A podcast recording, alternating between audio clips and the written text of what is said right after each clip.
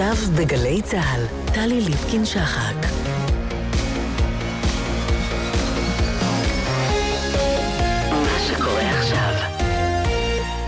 ערב טוב, במלאת 30 לפטירתו של האלוף בדימוס, דורון רובין, זכרו לברכה, אנו מביאים לכם בשידור נוסף את התוכנית על אזרחי, בה שוחחה איתו טלי ליפקין-שחק.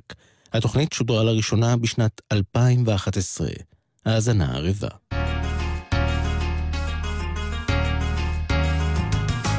על אזרחי, טלי ליפקין שחק בשיחה אישית עם מפקדים לשעבר על השירות, הפרישה והחיים שאחרי המדים. עורכת מורן פררו. שלום לכם, שבת שלום לכם.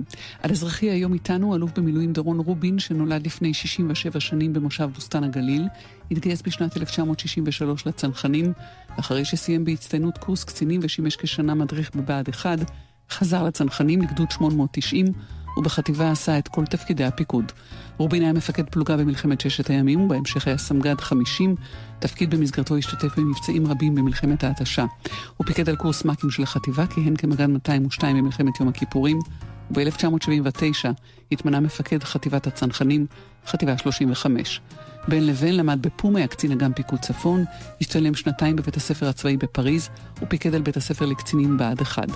אחרי הפיקוד על חטיבה 35, עשה דורון רובין הסבה לשריון, פיקד על חטיבת השריון 500 במלחמת לבנון הראשונה, היה מפקד אוגדה משוריינת 162, כיהן כראש חטיבת התורה והפיתוח במפקדת חילות השדה, ובשנת 1987 הוא עלה לדרגת אלוף ומונה ראש מה"ד, מחלקת ההדרכה במטה הכללי של צה"ל.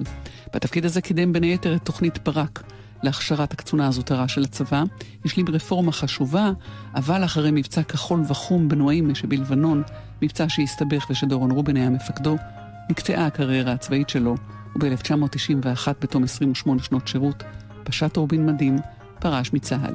על אזרחי עמד בראש מספר חברות בנייה, ייעוץ, השקעה וייזום, כיהן כראש הוועד ביישוב הר אדר, ניסה לרוץ לבחירות לראשות עיריית תל אביב, ומשכבדו עליו החובות הכספיים, העתיק את עסקיו להונדורס, שם הוא פעיל עד היום ונוסע על הקו. וחוץ מזה הוא סבא נמרץ לעשרה נכדים. דורון רובין, שלום לך. שלום, שלום. אנחנו מתחילים בגיוס, אה, דורון. היית בלם הפועל עכו. הייתי בלם הפועל עכו בגיל די צעיר יחסית, גם בלם וגם קפטן. זו הייתה מחמאה גדולה מאוד שבחרו בי, ושיחקתי עד, אה, עד שהתגייסתי לצבא. אז היה איזשהו, מבחינתך, ויתור בלעזוב אה, את הספורט וללכת לחי קרבי? האמת היא שלא התלבטתי, למרות שניסו להשפיע עליי, שאני אתגייס, שאני אלך לעבוד בסדנה בבת גלים בחיפה, ואני אשחק בפועל חיפה.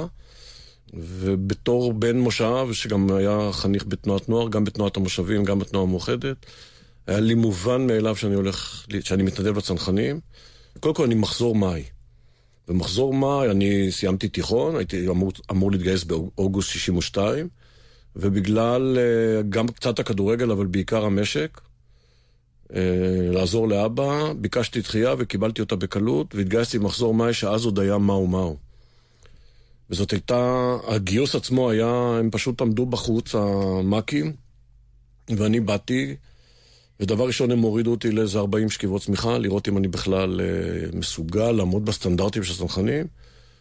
ראיינו אותי, חייקה גיאור היה המ"פ, ראיין אותי, ולא אמרו לי כלום. יצאתי החוצה, אחר כך קראו שמות, זה יום מיוחד היה. הפלוגה הייתה פלוגה מיוחדת. מחזור מאי היה משהו מיוחד. ואני זוכר שבאתי הביתה עם הכומתה האדומה הזאת, הייתה... כל המושב היה על הרגליים, ואני הייתי מאוד גאה בעצמי, בכל זאת. וזה הסתדר, זה היה חלק מה, מה, מהתוכנית, מדפוסי, ה, מדפוסי הפעילות ש, שתכננתי, לא דיברתי על, לא חשבתי על שום קריירה. היה מסלול קשה, מסלול מפרך, אה, תובעני מאוד. ובה"ד 1, קורס קצינים? אני לא תכננתי שום קריירה צבאית. אני, אני חשבתי שאני אחזור להיות חקלאי למשק, אבא שלי חיכה לי. ובסוף הפלוגה, אה, כמו שאת בטח מכירה אותי, הייתי מאוד ביקורתי. לא מצא חן בעיניי כל אה, סגנון הפיקוד של המפקדים שלנו, בלי להזכיר שמות. ופעם בשיחה עם, אה, עם המ"מ שלי, אלישע בן יהודה, שנהרג אחר כך, אה, חזר ממלחמת ששת הימים, הוא נהרג בתאונת דרכים, הוא שוחח איתי, והוא אמר לי, בצדק, מה אתה מבלבל את המוח? לך, לך. אמרתי, אני לא יודע מה אני אהיה, אבל אני אעשה את זה אחרת. ואז הלכנו לקורס קצינים, זה היה מחזור מה, היינו שישה צוערים בבה"ד 1, הייתה כמות אה, מדהימה ביחס לפלוגת מאי, והלכתי לקורס קצינים, זהו. אבל גמרת בהצטיינות. כן, סיימתי חניך מצטיין פלוגתי, זו היה... הייתה גאווה גדולה מאוד. גם חוויה גדולה מאוד עם מאיר כפעיל, בבה"ד 1, כמפקד בה"ד 1. אבל זאת הייתה פעם ראשונה שהכרנו אנשים אחרים. שיצאנו מהשבלול והכרנו אה, חיילי נחל מדהימים, חיילים מבה"ד 4, אה, כמובן מגולני. וזו הייתה פעם ראשונה שראינו שיש אנשים נוספים בעולם, לא רק צנחנים. תגיד, כל כך אהבת את בה"ד 1 שנשארת מדך, או שהכריחו לא, אותך? לא, בה"ד 1 זה סיפור, אנחנו, זו הייתה תקופה שחניך מצטיין היה רשאי לבחור כרצונו, לחזור, ואז במסדר הסיום אה, הפגישו אותנו עם רפול, שהיה, שהיה מח"ט, זו הייתה פגישה מרתקת. הוא לחץ לי את היד בחוזקה והוא אומר לי, אתה מושבניק. אמרתי, מאיפה הוא יודע שאני מושבניק? הוא אומר, אתה לא סתם מושבניק, אתה רפתן. אמרתי לו, נכון. ושמעתי שאתה לא רוצה לחזור לחטיבה. אמרתי, המפקד, אני לא חותם. אז דרשו לחתום שלוש שנים. זו הייתה מענק וספה. אמרתי לו, אני לא יודע אם אני טוב או לא טוב, אני לא חותם שלוש שנים, אני רוצה לנסות. תנו לי לנסות, ואני מבטיח לכם שאם זה יהיה טוב, אני אשאר. הוא כמובן לא הסכים. הסתכל עליי במבט מאוד כועס, ואמר, אז תישאר בבה"ד אחד. אמרתי, אני לא חושב שזה עונש. ו... ונשארתי בבה"ד אחד מדח, אה, עשרה חודשים הוא קרא לי עוד פעם. עוד פעם זועף כזה, בעמידה בכלל, עוד לא הושיב אותי, הוא אומר, אתה הולך להיות מ"פ פברואר. מחזור פברואר, זה היה 66. אמרתי לו, מה... כמו דוד המלך, מה אתה עושה איתי מ"פ? אני עוד לא הייתי מ"מ, מה פתאום מ"פ? הוא אומר, אתה עוד פעם מתחכם איתי? אמרתי לו, אני רוצה להיות מ"מ. הוא העיף אותי החוצה, חזרתי לבה"ד 1, חזרתי להיות מ"מ, והתמניתי אחר כך למ"פ רב"טים. אז מלחמת אה, ששת הימים, אה, דורון רובין, במלחמת ששת הימים אתה כבר בחזרה בצנחנים, אתה בגדוד 890, אתה מ"פ. כן, אני מ"פ בגדוד 890, אני חלק מההמתנה הנוראית. אני זוכר את ה... איך, איך הכל חלחל אלינו, כל החרדות וחוסר הביטחון חלחל אלינו. ואני זוכר את השיחה לפני המלחמה שעמדנו לתדריך עוד פעם רפול, אנחנו מזכירים עוד פעם את רפול. הוא אמר משפט אחד שאני זוכר אותו עד היום, הוא אמר, תשמעו, כמה שיותר מהר ניצמד לאויב, ננצח. וככה יצאנו, לתוך הדיונות עם זחלמים מקרטעים. אתה זוכר אותך נרגש, נפחד, אני... להוט? לא, לא, לא. אף אחד מה... מההגדרות האלה. הייתי מאוד מכונס, מאוד ממוקד. וכמו בכל המבצעים אחר כך שעשיתי במלחמות, חשתי אחריות עצומה לאנשים שאני לוקח אותם איתי. ומצד שני גם ביטחון אדיר באלה שמצידיי, לפחות אלה שהכרתי. אבל uh, אני מזכיר עוד פעם את החלחול הזה של חודש ימים של, uh, של חוסר ביטחון ששודר לכל עבר. חוסר ביטחון ש... ש... נגע בכם? שכרסם כן, בכם? כן, הוא לא נגע בנו, הוא לא, הוא לא ערער, הוא לא ערער איזושהי, אה, איזושהי אה, תחושה, אבל זה היה חלק בלתי נפרד מההכנות למלחמה, מהמכונות למלחמה, מה שלא קרה לנו, כי לא היה לנו אפילו זמן, לא ביום כיפור ולא במלחמות אחרות. ואז כשהיא פורצת?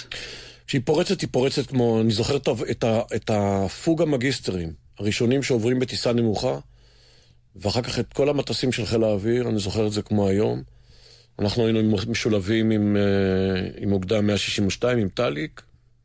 חטיבה 7 נכנסה באזור כיסופים. והכל קרה מהר מאוד, היה, היה יום מאוד לא סימפטי. דווקא אצלנו לא, אנחנו נתקלנו עם חיילים מצרים, חילופי אש, פלוגת רב"טים של הגדוד חטפה, אנחנו הצלחנו להגיע לכביש לצומת רפיח, ובזה נגמר בעצם הקרב הזה. אה, באיזה תחושה של זה הכל? זה מה יש? איפה אין עוד? מה, לא, מה מרגישים? לא, לא, ידענו שצריכים להמשיך, וחווינו את כל, אני זוכר, אני זוכר ריחות קשים מאוד של, גם של חיילים שרופים, גם של אה, כלים שרופים, ואני זוכר את הרדיו, רק רדיו, מדבר כבר על מלחמה גם בירושלים. יהודה דובדבן היה סמ"ך מ"פ שלי. ישבנו בצומת רפיח, זה היה כבר uh, ערב, אחרי הכל, ו... זו הייתה תחושה של uh, נו, אולי כבר לא תהיינה מלחמות יותר. אולי בזה זה נגמר. היה מאוד נאיבי, מאוד, אה, אבל מאוד אמיתי, מאוד ספונטני. תחושה גדולה מאוד של חמיצות, אה, אבל איזשהו, איזשהו ניסיון לסכם את ה-24 שעות הראשונות במין... אה, הלחימה בירושלים והסיפור של ירושלים וירושלים של זהב, לקחו אותנו, זה היה לילה, רק בלילה אפשר לקחת אותנו למחוזות כאלה, ולמחרת בבוקר היינו, פנינו היו לכיוון התעלה. זה כבר, כבר סיפור אחר לגמרי. ואז אנחנו עוברים, היו לי צוערים שהייתי מדח ובהדחה, זאת מילה שאני לא אשכח, גדוד, אה, גדוד מג"חים של חטיבה 7, שם בצומת ג'ירדי, ואני עובר עם הזחל"ם, ואני רואה בתעלה שוכבים שריונרים, ואני רואה שאחד מסמן לי ככה, מסמן לי איקס על הידיים שזה סימן של אני מחוסל. עצרתי את הזחל"ם, רצתי אליו, זה היה הצוער שלי, שהיה בבה"ד 1, היה מבית אלפא, צפוני קראו לו, וזאת הייתה תמונה שאני לא אשכח. פשוט עיניים כבויות, והוא באמת, באמת נפטר אחר כך.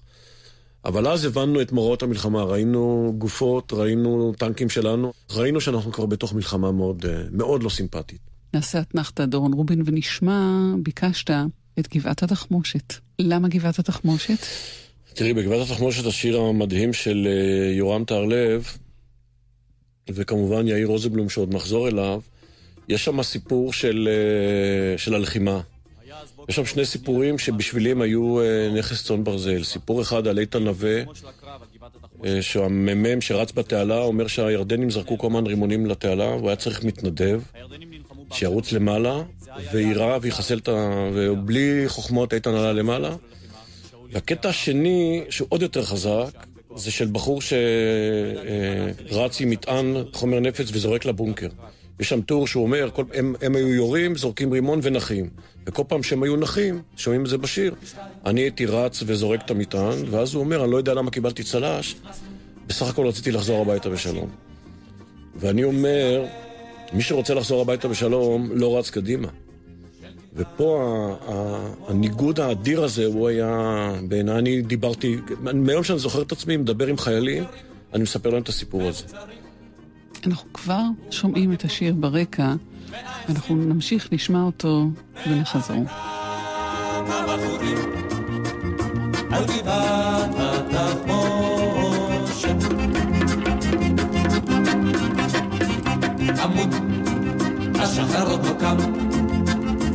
חצי פלוגה, שכבה בדם, אך אנו כבר היינו שם.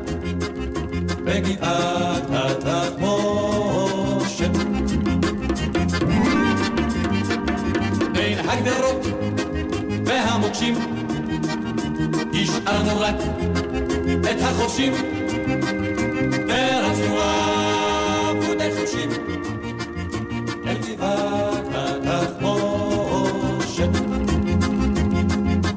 באותו רגע נזרק רימון מבחוץ, בנס לא נפגענו.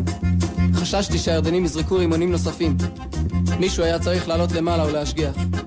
לא היה לי זמן לשאול מי מתנדב. שלחתי את איתן. איתן לא היסס לרגע. עלה למעלה והתחיל להפעיל את המקלעון. לפעמים היה עובר אותי, והייתי צריך לצעוק לו שיישאר בקו שלי. ככה עברנו איזה 30 מטר. איתן היה מחפה מלמעלה, ואנחנו טיהרנו את הבונקרים מבפנים. עד שנפגע בראשו ונפל פנימה. ירדנו התעלות, אל הגוחים והמסילות, ואל המוות במחילות של גבעת התחמושת. ואיש שאנה לא שאל, מי שהלך ראשון נפל, צריך היה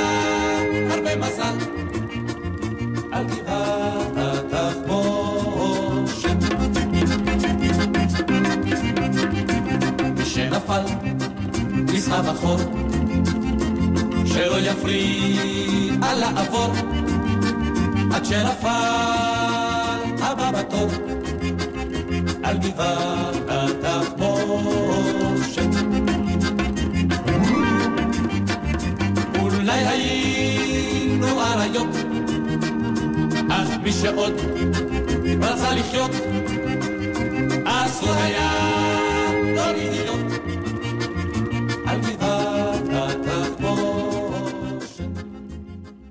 על אזרחי איתנו, אלוף במילואים אה, דורון רובין.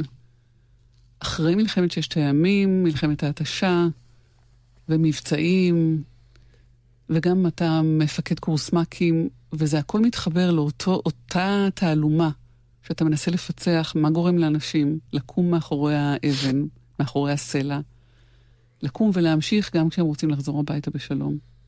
איך אתה מחנך אנשים, איך אתה מכשיר אותם, באילו כלים אתה מרים אותם מאחורי הסלע. קודם כל את מדברת איתם, את מטיפה להם, את uh, מובילה אותם, את מפקדת עליהם, ואת מספרת להם, אני חושב שזה חלק בלתי נפרד, מורשת הקרב. היו לפניהם כאלה, הם לא ממציאים שום דבר חדש. כל דור ודור בעצם הוא uh, דורך על עקבותיו של הקודם, ואני, כל מקום שהייתי, גם בתור מג"ד, גם uh, אפילו בתור מ"פ, כל מקום שהיה בו משהו שאפשר היה להיזכר בו ולהזכיר, הוא היה. ואני חושב שאנשים בסופו של דבר... Uh, מפנימים את זה. ותרגולת? פשוט תרגולת שהופכת אנשים לסוג של מכונות? לא. לא, לא מאמין. התרגולת היא תרגולת טכנית, היא לא תרגולת אה, מנטלית, ומשהו צריך לצוות עליך, לבצע את התרגולת. לא יעזור שום דבר, זה עובר דרך הראש, וכשאתה מסתער אתה כבר עובד, אתה עובד כבר כמו מכונה. אתה צריך להיות מתורגל טוב, אתה צריך לעבוד נכון, אתה צריך להיות בעל מקצוע. על זה בכלל אין דיון. אבל מה גורם, לה, מה גורם לאיתן נווה כזה לצאת מהתעלה? וזאת שאלה שצריך לשאול אותה. זה לא, זה לא באימונים, זה בא מהבית, זה בא מהמסגרת שהוא היה בה, זה בא מהפלוגה שהוא היה בה, נתנה לו את הכוח והורים, והורידה אותו והרימה אותו החוצה. אני חושב שה... לא החזון הגדול, לא המדינה ולא המולדת, אבל אנשים שמתחככים אחד בשני, אם זה בתוך התעלה, חובשים שרצים ומחלצים כמו מטורפים, הם בכלל לא חושבים. וכזה משוגע שרץ לבונקר, וכשהוא אומר, בסך הכל, אני לא מבין מה עשיתי, אני רציתי הביתה. צריך לשאול את השאלה, מה, מה דוחף אותם? ואני חושב שזה סך הכל, קודם כל המסגרת שבתוכה הוא נמצא, הוא בטוח שגם אם יקרה לו משהו, יחלצו אותו, יפנו אותו, וזה מוטיב שמטפטף אה, לאורך, כל, לאורך כל הדרך. וככל שאת מתרחקת מפיקוד ישיר על חיילים, זה רק יותר קשה. מלחמת יום הכיפורים, אה, דורון. מלחמת יום הכיפורים אתה מג"ד 202. נכון. זאת מלחמה שאני נזרק ממנה ישר מבית הכנסת. בתוך צבא שחצן, מתנשא. גם אתה שם, אתה גם הצבא כן, כן, שחצן כן, כן. אני, אני מנסה להרים את היד ולהצביע ולשאול שאלות, ואנחנו לא כל כך... אה, הייתה אפילו אמרה קשה מאוד שאומרת, תנו לנו ארבעה צנחנים טובים, שימו אותם בתוך טנק ונגיע מהר מאוד לקהיר. ואני זוכר את עצמי חניך בפום, שואל שאלות קשות. אנחנו מתכננים את הגנת התעלה. אנחנו מרימים כוסית בראש השנה בפורום חטיבתי ומקבלים נאומים חוצבי להבות ש... חבר'ה, ממה אתם מוטרדים? תסתכלו על המצרים, איך הם נראים.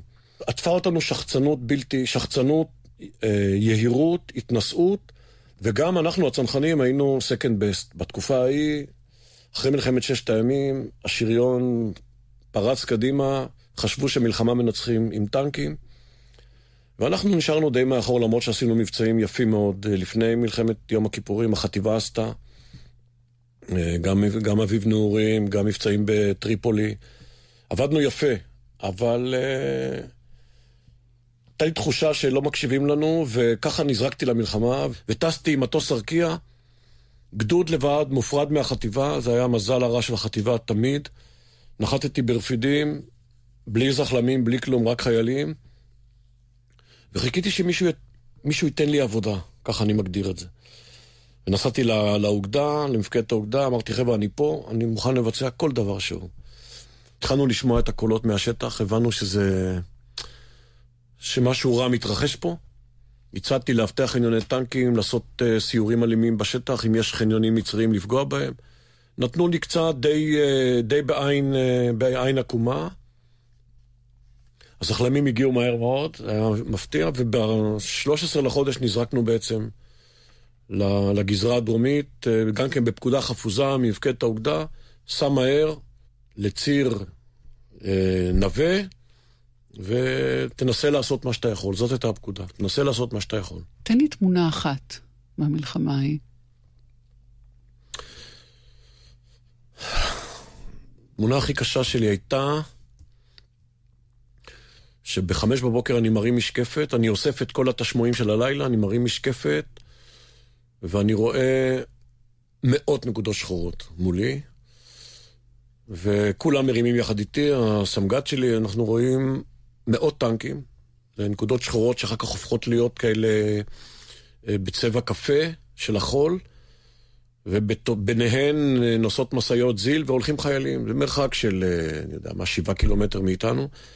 זה היה מחזה נוראי, ואני עוד, אחרי כמה דקות עוד אמרתי לסמג"ד ברשת, רשת מנהלה, אמרתי לו, תשמע, קודם כל את כל החיילים שהם לא, לא אה, יצרנים ובעלי שימוש בנשק, תפנה אותם אחורה, אני לא רוצה. התחילה ארטילריה נוראה.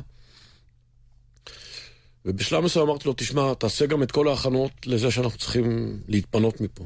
זה היה הרגע הכי קשה שלי, וזאת הייתה לחימה של יום שלם, גדוד צנחנים לבד, עם המון ארטילריה, עם המון סיוע אווירי, עם מחלקת טנקים מדהימה שהייתה איתנו שם. בסופו של יום, בארבע וחצי אחרי הצהריים, אנחנו הצלחנו יחד עם חטיבה 401, שדן שומרון היה המח"ט שלה, הצלחנו לבלום את הדיוויזיה הזאתי. אני זוכר שהראשון שסיפר לי על זה שהמצרים בורחים היה דורון אלמוג, דורון אברוצקי, שהיה מ"פ אצלי. הקרב הזה היום נלמד בבתי הספר הצבאיים, ואני לא מספר להם את הקרב, אני נותן להם ללמוד אותו לבד, אבל אני, המסר העיקרי שלי כשאני משוחח איתם, אני אומר, חברים, אף פעם לא להרים ידיים. תנסו למצות את כל מה שיש לכם בצורה חכמה. גם לא היו לי הרבה הרוגים, רחמנא ליצלן. אה, שמרנו עליהם מכל משמר, גם החול, הרך והארטילריה, אבל העניין ש... אני חושב שהייתי היחידי בסופו של יום שישב על ציר נווה יורה. ונווה, הבן השלישי שלי, הוא על שם, ה... על שם הציר הזה. זה היה ציר חתם. זאת אומרת, זה היה יום מאוד מאוד אה, מאוד, מאוד מעצב. ועוד רגע אחד במלחמה הזאתי, הייתי עד לשיחת טלפון עם, עם ארדינסט, שלמה ארדינסט, מפקד המזח, שבו ממליץ לו שר הביטחון להיכנע, להחליט. הוא אומר לו, אני לא אחליט. אתם תיתנו לי פקודה, אני לא נכנע מרצוני. אתם תיתנו לי פקודה. הדיווח שלו היה נוראי שאין לו כלום. והוא אמר לו, לא, אתה תחליט. ואני, גם עם, גם עם המסר הזה, יצאתי מהמלחמה, וכשהייתי לימים מפקד בה"ד 1, הפכתי את זה לניתוח אירוע, ואמרתי, אנחנו צריכים להיות מספיק חזקים כדי לתת פקודות ברורות לפקודים שלנו. לא להשאיר להם לבחור, בטח לא נושא ערכי כל כך כמו כניעה. אחרי המלחמה, את מה שראית, את מה ששמעת ואת מה שעשית, אתה לא משאיר בשום מקום, אתה לוקח איתך ומתחיל אולי בפעם הראשונה להרהר במקום שלך בצבא? כן, כן. התחושה, התחושה הראשונה זה אובדן אמון טוטאלי בפיקוד הבכיר, אבל טוטאלי, אני אומר אותו היום גם במרחק של 38 שנה. אה, הכל קרס לנו. תמיד חשבנו שהם למעלה יודעים, הם יחליטו, ותמיד הסיסמאות האלה, צה"ל ידע מתי להגיב בזמן הנכון, במקום הנכון. מלחמת יום הכיפורים זה מלחמה של החיילים, של המפקדים, המ"פים, המג"דים, המח"טים. הם, הם אלה שעשו את המלחמה. הפיקוד הבכיר פשוט כשל, חד משמעית, כשל, ועם המסקנה הזאת, אני אפילו ערערתי בללכת הביתה. מה החזיק אותך בכל זאת? אמ, עוד פעם, תמיד המשחק הזה של, ה, של השלוש אצבעות שמכוונות אליי, אומר, טוב, מה, עכשיו, אני זוכר שבאו מ"פ, ואמרו, אז מה, אתה משאיר אותנו פה לבד עכשיו? מה איתנו? זאת אומרת, לא הרגשתי מחויבות לא לדרג המדיני ולא למטה הכללי. הרגשתי מחויבות, קודם כל, לגדוד שהוצאתי אותו, עד שהוצאנו אותו מהמובלעת, היינו אחר כך במובלעת, אבל באיזשהו מקום, ביני לביני, אמרתי, תשמע, אז מה, אז אתה הולך? ומי יחליף אותך? מי, מי יבוא במקומנו? וזה השאיר אותנו יותר תחושה של מחויבות, מלחמה ששרטה אותנו קשות. לא היה מגיע לנו מלחמה כזאת. אני אומר לך, לא היה מגיע לנו, כי חלק גדול מהמחדל של המלחמה הזאת נעשה בידי אנשים, לא בידי האויב בכלל. ואם יש איזושהי תובנה שאיתה הלכתי, זה א', חבר'ה, אני לא סומך יותר על אף אחד, רק על עצמי. כי הכשלים לא היו כשלים טקטיים, אבל מה שלקחתי איתי זה קודם כל אל תסמוך עליהם, תפקפק, תבדוק. ואני אומר את זה בצורה מאוד בוטה, אני אפילו מתנצל על זה, אבל זה היה המסר שלאורך כל הדרך.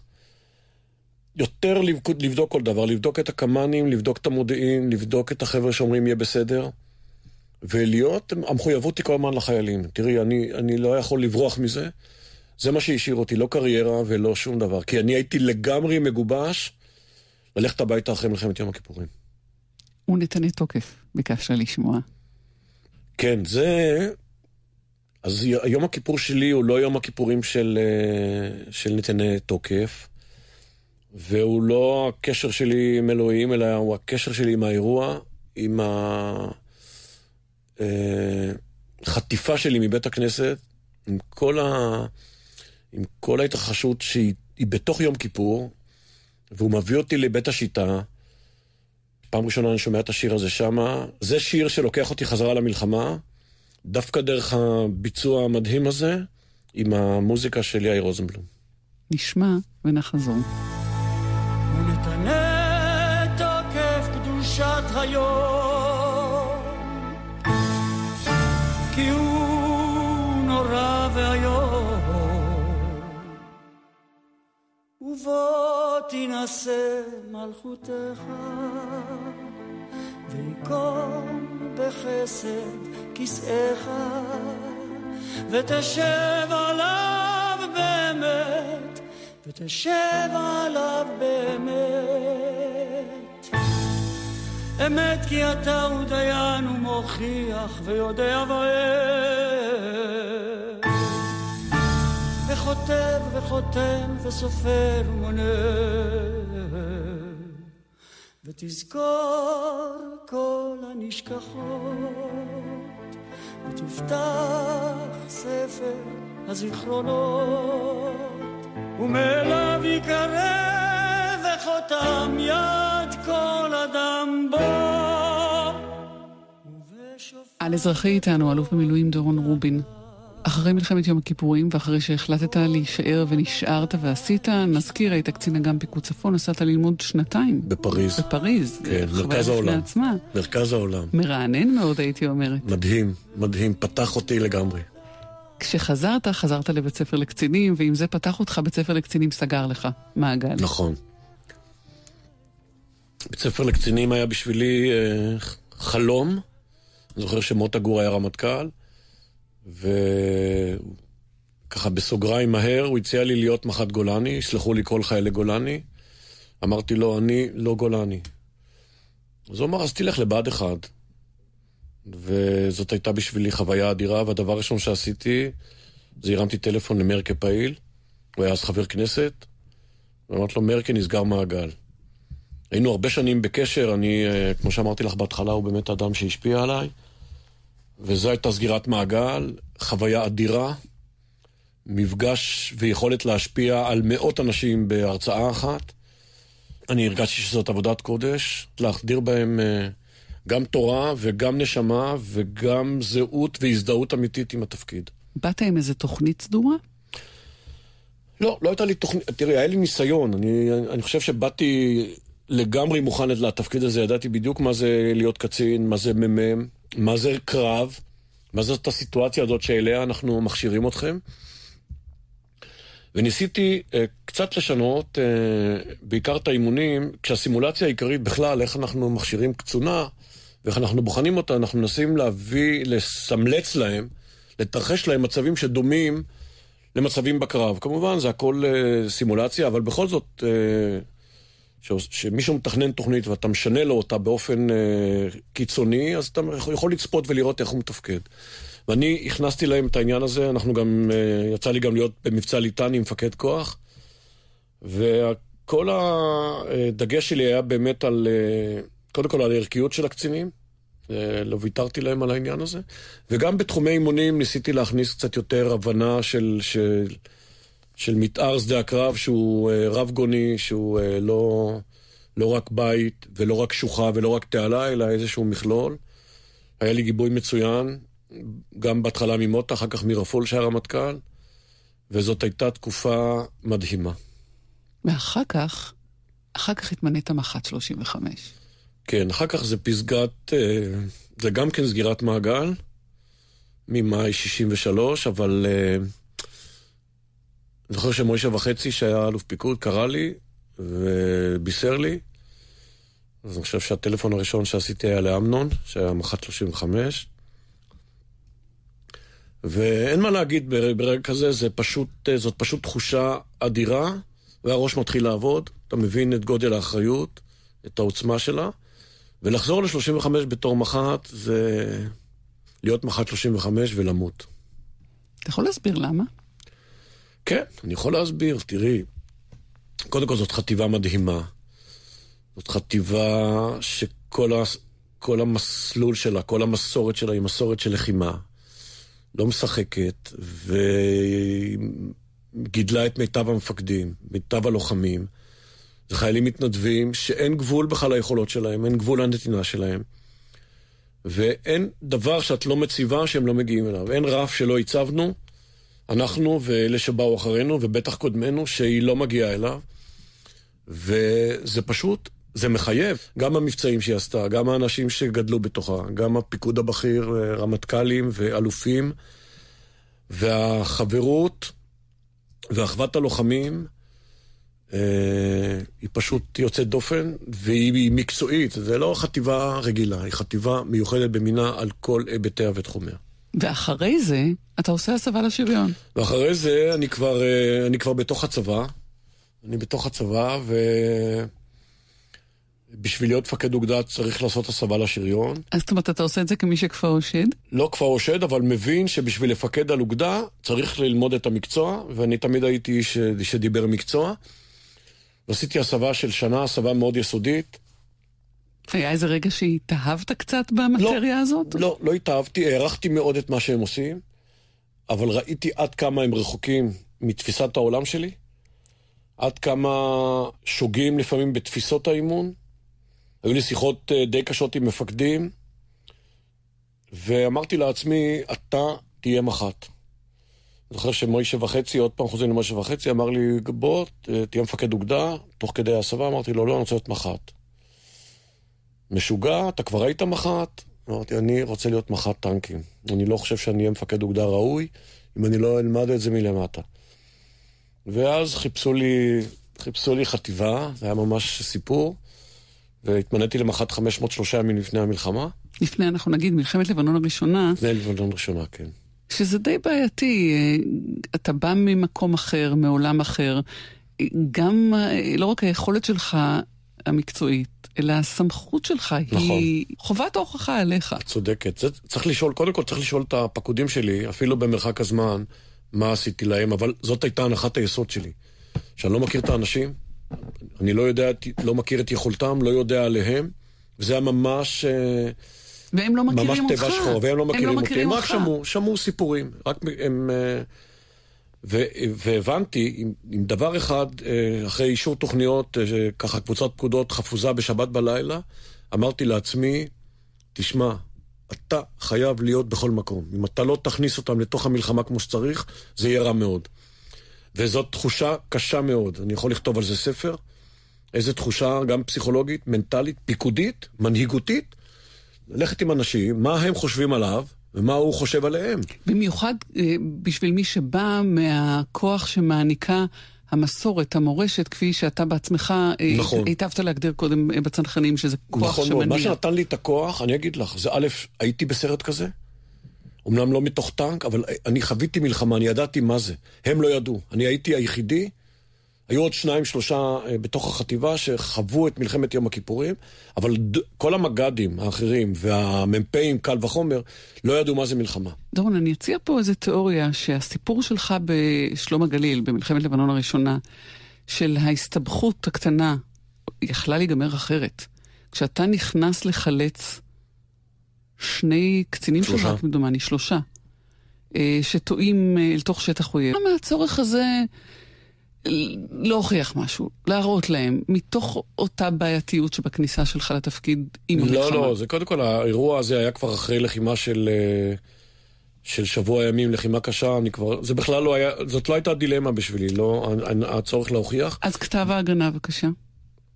האירוע הזה האירוע הזה היה מיידי. זאת אומרת, אני שכבתי על הכבש של הנגמ"ש, עבר הג'יפ, הטנק לא חסם את המחסום. כלומר, צריך עבר... להסביר למי שלא מבין, עבר ג'יפ, ראית את האנשים עוברים, הולכים... ראיתי אותם, לא, ראיתי אותם עוברים, לא נתתי את דעתי, ואחרי 40 שניות שמעתי יריות. שמעתי יריות, הם כבר נכנסו לתוך מתחם הקומנדו הסורי. בדיעבד אני יודע שזה היה מתחם קומנדו סורי. קמתי, הנשק כמובן היה עליי. אספתי את מג"ד עמי אבן שהיה איתי, מאוד קשר, שרץ איתי, ורצנו על הדרך לראות מה קורה אחרי העיקול. זאת הייתה, זה היה האינסטינקט הראשון, ואז התחילו לירות עלינו. צרורות עברו לנו בין הרגליים, אני קפצתי שמאלה לתעלה, והם חזרו חזרה. זה היה, היה דמדומים, אני מוצא את עצמי בחושך, אה, מתארגן, אני לא אספר את הסיפור הזה. אה, זאת הייתה חוויה מאוד קשה. אה, לשהות שם חמש שעות, לשמוע את ההנחות של, הרוג... של הפצועים. ידעתי שמחפשים אותי, ידעתי שאני, שהחטיבה היא בלי מח"ט. זה בהחלט בצורה נקייה, כשיושבים באולפן זה מעשה לא אחראי, אבל זה אני. זה אני לטוב ולרע, ואני אה, זוכר, זאב זכרין היה רלה של רפול, הוא אומר שבלשכת הרמטכ"ל היה, אה, הייתה דממה מוחלטת, ואז רפול אמר, הוא יצא מזה. וזה כשנגיע לעסקים, זה משפט שהרבה פעמים אמרו לי חברים שפחדו להגיד שלום, אמרו, אנחנו ידענו שאתה תצא מזה. ואני אה, אני מודה שזה דבר לא אחראי לחלוטין. אני לא מצטער שעשיתי את זה. האינסטינקט היה לא בשביל להוכיח כלום, אני לא חושב שאני צריך להוכיח משהו. אבל אה, זה לא אחראי. להשאיר חטיבה בלילה לבדה, בפירוש לא אחראי, ואני מרים את יד ימין ומודה. ביקשת לשמוע את ברית עולם. מתי כספי ואהוד מנור זה אייקונים שלי, לאורך כל, ה... לאורך כל חיינו. אז, אה, אבל אני שמעתי ביצוע מדהים של ריטה ושל רמי, שהוא ואת מרטיט. ואת הביצוע הזה אנחנו משמיעים. נשמע ונחזור. אנו גוף אחד, בידך נתן, בידי שלי את לי עת שאני בוחר ולכן רואה כל גופי הלילה יום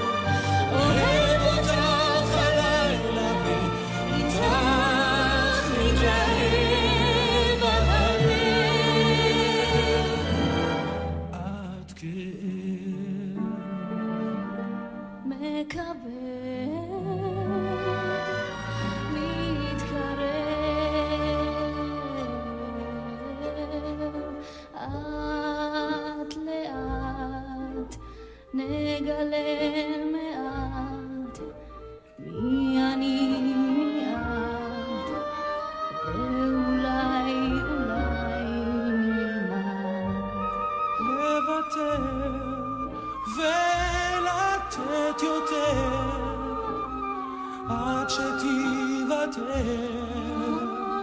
רק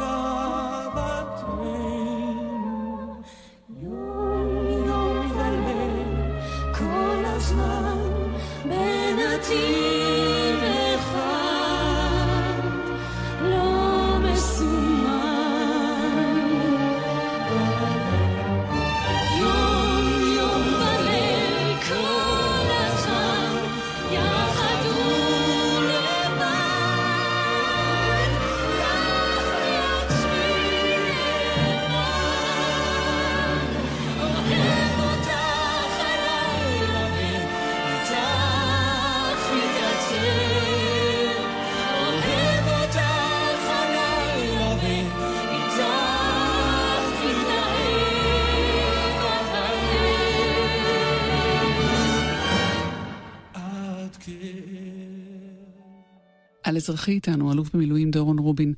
דורון, אחר כך אה, אוגדה 162, אחר כך אתה מועלה לדרגת אלוף, מתמנה ראש מה"ד, ראש מחלקת ההדרכה במטכ"ל, היה תפקיד כזה פעם, הרבה שנים היה, אחר כך כבר לא, אחריך. אה, בין היתר תוכנית ברק, תוכנית ברק ולא אהוד ברק, אלא תוכנית ברק להכשרת הקצונה הזוטרה. נכון. את תוכנית ברק אני אה, מצאתי כבר כשהתמניתי לראש מה"ד. אה, ראיתי את התוכנית הזאת, הציגו את התוכנית, היא הייתה במגירה, היא עברה שני ראשי מה"ד לפניי, וזה היה תפוח אדמה לוהט. ואני אה, קראתי, עיינתי, ראיתי שהדיאגנוזה נכונה מאוד, ובעצם אה, היא אמרה דבר אחד מאוד מאוד מהותי, שהקצונה, לא רק, לא רק הזוטרה, אלא הקצונה של צה"ל אה, לוקה במקצוע שלה, מהפיקוד הבכיר ועד הרמה, עד הרמות הטקטיות.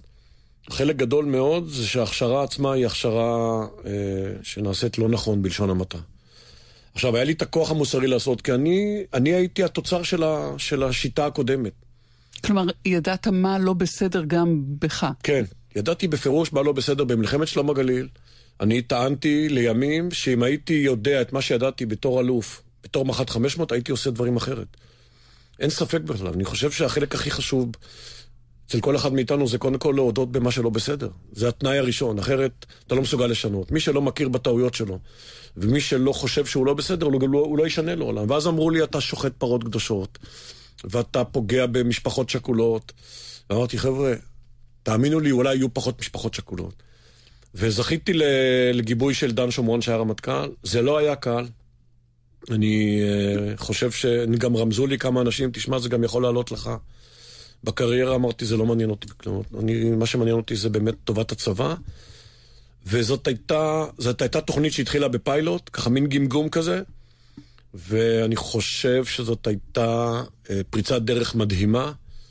היא לא שינתה את הצבא, אני לא, אני לא הולך רחוק מדי, אבל היא הכריחה אנשים לחשוב, היא הכריחה אנשים לקרוא ספר, מאוד זנותי. אה, היא הגיעה עד בה"ד 1, ואני רואה עד היום קצינים שלמדו בתוכנית ברק, אני רואה אותם בצבא. אני חושב שיש עוד המון מה לעשות בתחום הזה, אבל אני הייתי הפורץ, וזה היה, לא- היה לא קל. היו המון ריקושטים. אמרת שזה אה, כמעט ועלה לך, או, או הזהירו אותך שזה יעלה לך בקריירה שלך. מה שבסוף עלה לך בקריירה שלך, דורון רובין, זה מבצע כחול וחום. תראה, אני לא, אני לא יודע, אף אחד לא אמר לי את זה, אבל אנחנו יכולים לעסוק בספקולציות. אני בהחלט, אה, אה, אני בהחלט גאה שפיקדתי על המבצע הזה. אז בוא רק נגיד, נזכיר במילה כן. למאזינים שלא יודעים, כחול וחום, בנועים אה, בלבנון, מבצע שהסתבך. אתה פיקדת עליו אה, מהים. מהים. והזכרת קודם, אה, בהקשר של אה, מלחמת יום הכיפורים, שיצאת מהמלחמה בתובנה חדה שצריך כל הזמן לבדוק את כולם ולא להאמין לאף אחד. והנה זה קרה. נכון. לא, אה, קודם כל זה קרה, אבל אה, אה, זה, זה, זה קרה בתוך הכללים הרגילים, זה לא היה משהו שלא ידענו ש, או שהדחקנו אותו. היה שם פשוט כישלון פיקודי, דווקא ברמה של הכוח המבצע, שאני תמיד יכול לומר שאם אני הייתי שמה, יכול להיות שזה לא היה קורה, אבל זה קרה, ואני לקחתי... אה, הכישלון הגדול היה שנשארו חיילים בשטח. אה, זה לא היה כישלון קולוסלי של מבצע, אבל אני בהחלט אה, בתחקיר עליתי לבמה ואמרתי שאני אה, לוקח אחריות, ואם המבצע הזה היה מצליח, אני לא יודע אם הייתי מתמנה לרמטכ"ל, אבל זה שהוא לא הצליח זאת עובדה, ואת כחול וחום מזהים עם דורון רובין, חד וחלק. אני הרמתי את יד ימין, כמו שאין זחלת ב- בשלום הגליל, זה היה קרב שנכשל, בלי חוכמות בכלל. אבל ממנו יצאנו כמו טילים להמשך המלחמה. פה זה, זה היה מבצע מיוחד, מדהים בתכנון שלו, עם רעיונות יפהפיים, והוא לא הצליח, צריך לומר את זה, הוא לא הצליח. והאחריות היא עליי. והלכת הביתה. כן, אני הלכתי הביתה עם בטן מלאה, כי לא חשבתי ש... אה, לא שהאלטרנטיבה הייתה אם אני מתמנה לרמטכ"ל או לא, אבל אני חושב שלא היה מגיע לי ללכת, אבל כמו חייל טוב, הייתי מאוד נאיבי אז, ואני אגיד ביושר שאם זה היה היום, אני לא בטוח שהייתי, שהייתי מתנהג אותו דבר, אבל חשבתי שאני צריך גם... אה, מסתכלים עליי אנשים, והתפקיד והקריירה זה לא איזה צעצוע. ואם אה, אהוד ברק החליט שאני צריך ללכת הביתה, אז אה, אני הולך הביתה. אני בפירוש ראיתי בזה הדחה. זה שוב פעם סגירת מעגל של ערימה אדירה של אנשים שלא הכירו במסיבות, שהכירו באימונים, בלילות, במלחמות. זאת הייתה... אני זוכר שישבנו אחרי הצניחה, קודם כל הצניחה עצמה הייתה כבר דבר פרובוקטיבי, וכבר אה, כבר הפכה לדבר מעניין, אבל ישבנו בתל נוף, ואני זוכר שהגר אשתי ישבה איתי, ודיברו, עלו ועלו ועלו ועלו, והתחילה, דמעות זלגו לה מהעיניים, אמרת תראי, בשביל זה השקענו. זה, זה, זאת, זה המחיר, או זאת ההכרה של כל השנים הקשות שהיו לנו. כי זאת הייתה באמת, אה, אה, זה, זה, זה, היה אירוע בלי תקשורת, בלי שום דבר, אירוע שהחזיר אה, אחד על אחד את כל העוצמה של האנשים, את האהבה שלהם, את ההערכה שלהם, והיא הייתה הדדית. ולא רק כאב יותר לנוכח כל זה שצריך להיפרד? כן, אני, אני לא משחק. טלי, אני, אני מאוד כאבתי את העניין הזה. חשבתי שאני יכול עוד לתרום. אה, זה גם חרה לי. אבל אה, אמרתי, אם אלה כללי המשחק, אז אני הולך הביתה, אני לא מתעסק, לא מחטט, אני לא... הוצאתי הגה מהפה, אני לא ריכלתי, אני לא... אתה רק תמיד אמרת מה אתה חושב ובקול גדול. בבקשה? תמיד אמרת מה אתה חושב ובקול נכון. גדול. נכון, יש שיגידו בשחצנות לא מעטה. נכון. לא, אז זהו, זה, זה בדיוק העניין. השחצנות זה אולי... אה, זה דימוי. נכון, אני חושב שאני מאוד ביקורתי כלפי עצמי, אני מאוד תובע מעצמי. אני באתי מכל המקומות שכולם היו בהם, לא ממקומות uh, של יחסי ציבור, ועשיתי את זה בדם ליבי. לא עשיתי מזה שום שימוש, לא קרייריסטי ולא... עשיתי את כל התפקידים הקשים של uh, מח"ט 35, של מג"ד במלחמה, של מ"פ במלחמה, של מח"ט טנקים במלחמה. אין מקום שבו יראו שלא הייתי. וזה נתן לי את הכוח גם המוסרי וגם המקצועי, גם להגיד מה שאני חושב. כי אני ידעתי שמעצמי טבעתי, ומכל סובביי, אני אמרתי לארנס בשיחה שהלכתי לברר למה אה, מדיחים אותי מהצבא, אמרתי לו, תגיד, אתה מכיר אותי? אם היית מדרג עכשיו, היית נותן לכל המח"טים ומעלה, לדרג את האלופים בצבא, אתה חושב שהייתי אחרון? אז הוא לא ענה לי. דורון, הלכת, פרשת, הלכת לעסקים, ולא שבעת רוב נחת שם. עשית גם איזה ניסיון אה, קצר בפוליטיקה, ניסית להתמנות, להיבחר לראשות עיריית תל אביב דרך הליכוד. אה, אתה, אתה מצליח להבין היום את, את כל הדרך הזאת שעשית? קודם כל, אה, אני לא ראיתי בהליכה ל- לראשות עיריית תל אביב אה, פוליטיקה. אני, אה, זה נכון שהליכוד פנה אליי, זה נכון שזה לא היה בתוכניות שלי. אני לא יודע, זה לא מקח טעות, כל ההתנהלות הייתה לא נכונה מבחינתי. אני, ברגע שהליכוד הפנה לי עורף, מסיבותיו הוא, הייתי צריך לקום. אבל זאת, פה האגו שלנו מתחיל, וזה גם בעסקים ככה. אנחנו לא יודעים לוותר, אנחנו לא יודעים להרים ידיים, אנחנו לא יכולים להיכשל, אסור לנו להיכשל. אנחנו זה הגברים, אנחנו זה הצנחנים, אנחנו, אנחנו זה בני אנחנו, אדם. אנחנו, כל מי, שאני, כל מי ששומע את האנחנו הזה י- יבין למי אני מתכוון. אנחנו באים ממערכת עם קודקס, עם קוד ערכים אחר, וככה גם היה לי, ככה גם התנהג אליי ביבי, אה, בנבזות, ככה אה, אה, התנהגו כל העסקנים של הליכוד, ואני כמו טמבל המשכתי עם הראש בקיר והפסדתי. לא ראיתי בזה כישלון, אני עברתי את ה-30 אחוז, היה... אבל זאת הייתה התנסות מאוד מלמדת, דרך אגב. המפגש עם הבוחרים, חוגי הבית. השכונות פה בתל אביב, עשו אותי לאדם אחר. זו הייתה התנסות אה, אה, קצרה אבל קשה. והעסקים, יש לומר, גם כן חלק גדול, קודם כל זאת אחריותי, הכישלון הוא שלי, אני לא מחפש אף אחד אחר, אבל... אה, אבל הוא יצא מזה, והוא יצא מזה. נסעת, העברת את השגריך להונדורס, היה קשה להיות רחוק מפה היה קשה כשהיית? מאוד. תשמעי, השברים שהייתי בהם וההחלטה לאסוף את עצמי, ורק רק בחו"ל אני יכול לעשות את זה, אני לא, לא עם העיתונאים ולא עם הסלבריטאות הקיימת. הבנתי שאם אני רוצה לעשות את זה, זה רק, ש- לא שמה, אבל רק בחוץ. והכל ב- באופן מקרי הגעתי להונדורס, וזאת הייתה תקופה קשה מאוד. זה לבד, זה רחוק מהבית, זה לנהל מלחמה פה, מלחמת הישרדות אה, כלכלית, משפטית. זה בעצם לחיות בשני עולמות בו זמנית, ולא לאבד את השפיות, ולדעת שמרכלים עליך, ולדעת שמספידים אותך. ולמרות הכל, אה, הצלחתי להחזיר את החובות שלי ולשקם את עצמי. ולמרות הכל נשאר אזיק בעיניים הכחולות. כן, אני, אני חושב תמיד חיובי, אני, אה, יש בי המון אנרגיה. אני, אה, אני חושב שלהביט נכוחה גם, גם לכישלונות שלך וגם לדברים שלא עשית, נותנת לך מתכון מצוין אה, לא לעשות שטויות בפעם הבאה, ואם יש לנו כוח ואנחנו בריאים, אז זה מה שצריך לעשות. אז מה עכשיו? חוץ מארבעה בנים נהדרים ועשרה נכדים מופלאים? אז עכשיו אה, נכדים, משפחה, אה, בנים, בנים מדהימים, ואני מדגיש את המילה בנים מדהימים. הם, הנכדים זה הם, זה כבר לא אני. והמון אה, מפגשים, יש מין ערגה כזאת לחזור. ולי, אנחנו בשנה הבאה למשל עושים 30 שנה לשלום הגליל עם חטיבה 500, ויש התעוררות והתרגשות בלתי רגילה.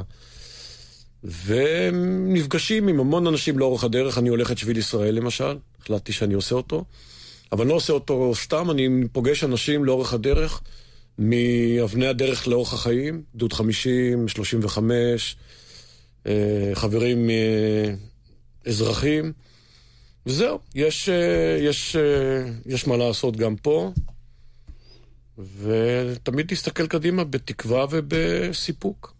ביקשת לשמוע את דור, אפילו לא צריך להסביר למה זה לדורות הבאים, לדור הבא שאתה מגדל, דורון רובין. תודה לך שהיית איתנו, כל טוב, תודה רבה. ותודה גם למורן פררו שערכה איתי והפיקה, ולעידן ויינברן שהיה על הביצוע הטכני, וכמובן לכם שהאזנתם לנו. אני טלי ליפקין שחק, היו שלום. הדור הבא ישן בחדר הסמוך, אני שומע... האזנתם לתוכנית על אזרחי, שבה שוחחה טלי ליפקין שחק עם האלוף בדימוס דורון רובין, זיכרון לברכה, שבימים אלו מלאו 30 לפטירתו. התקין לשידור נחום וולברג. המשך ערב טוב. פחדים מתוך שנתו. אני רוצה אליו לגשת ולחבק אותו חזק, אך מחשבה שנייה עוצרת, אני טעיתי, הוא יצדק. דור, דור, אל תשבור את חלומך כמוני, דור, דור, אל תמכור את עולמך, עיניים כך, אך אל תשכח כל מה שאתה רוצה עכשיו, ידיים שלח, אך אל תבטח באלה הקוראים לשווא, אל תשתוק, עמוד מולי. אל תסמוך על הדור שלי.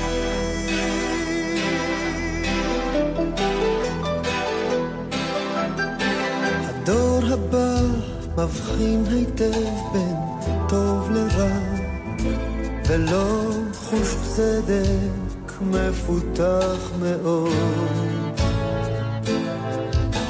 הדור הבא רואה היטב מה שקרה, ולא שומר את רגשותיו בסוד.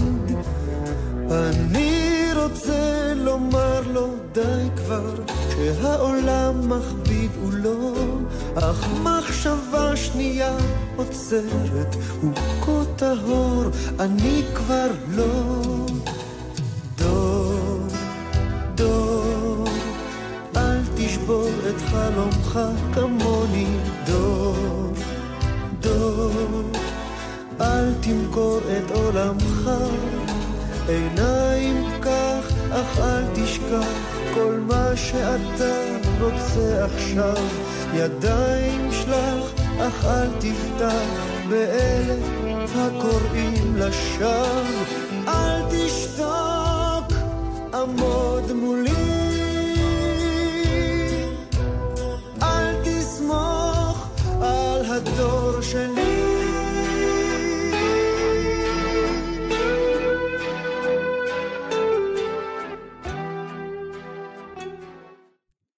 אתם עם גלי צה"ל. עקבו אחרינו גם בטוויטר.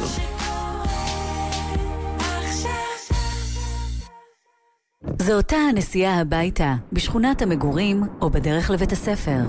אבל בחורף נוהגים אחרת. הורים, כדי להגן על ילדיכם ברכב, במקרה של עצירה פתאומית או תאונה, רצועות מושב הבטיחות חייבות להיות הדוקות לגופם. גם בחורף, שומרים על ילדינו וחוגרים אותם כשאינם לבושים מעילים וסוודרים עבים. נלחמים על החיים עם הרלב"ד, הרשות הלאומית לבטיחות בדרכים.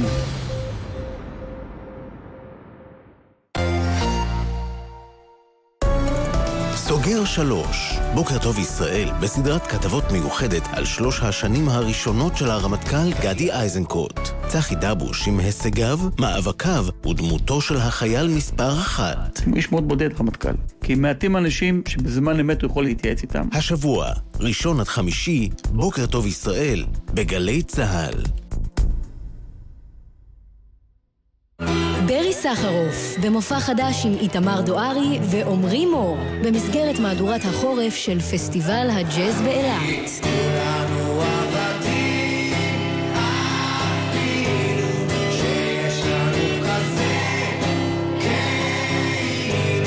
חמישי, רבע לעשר, בשידור חי, בגלי צה"ל.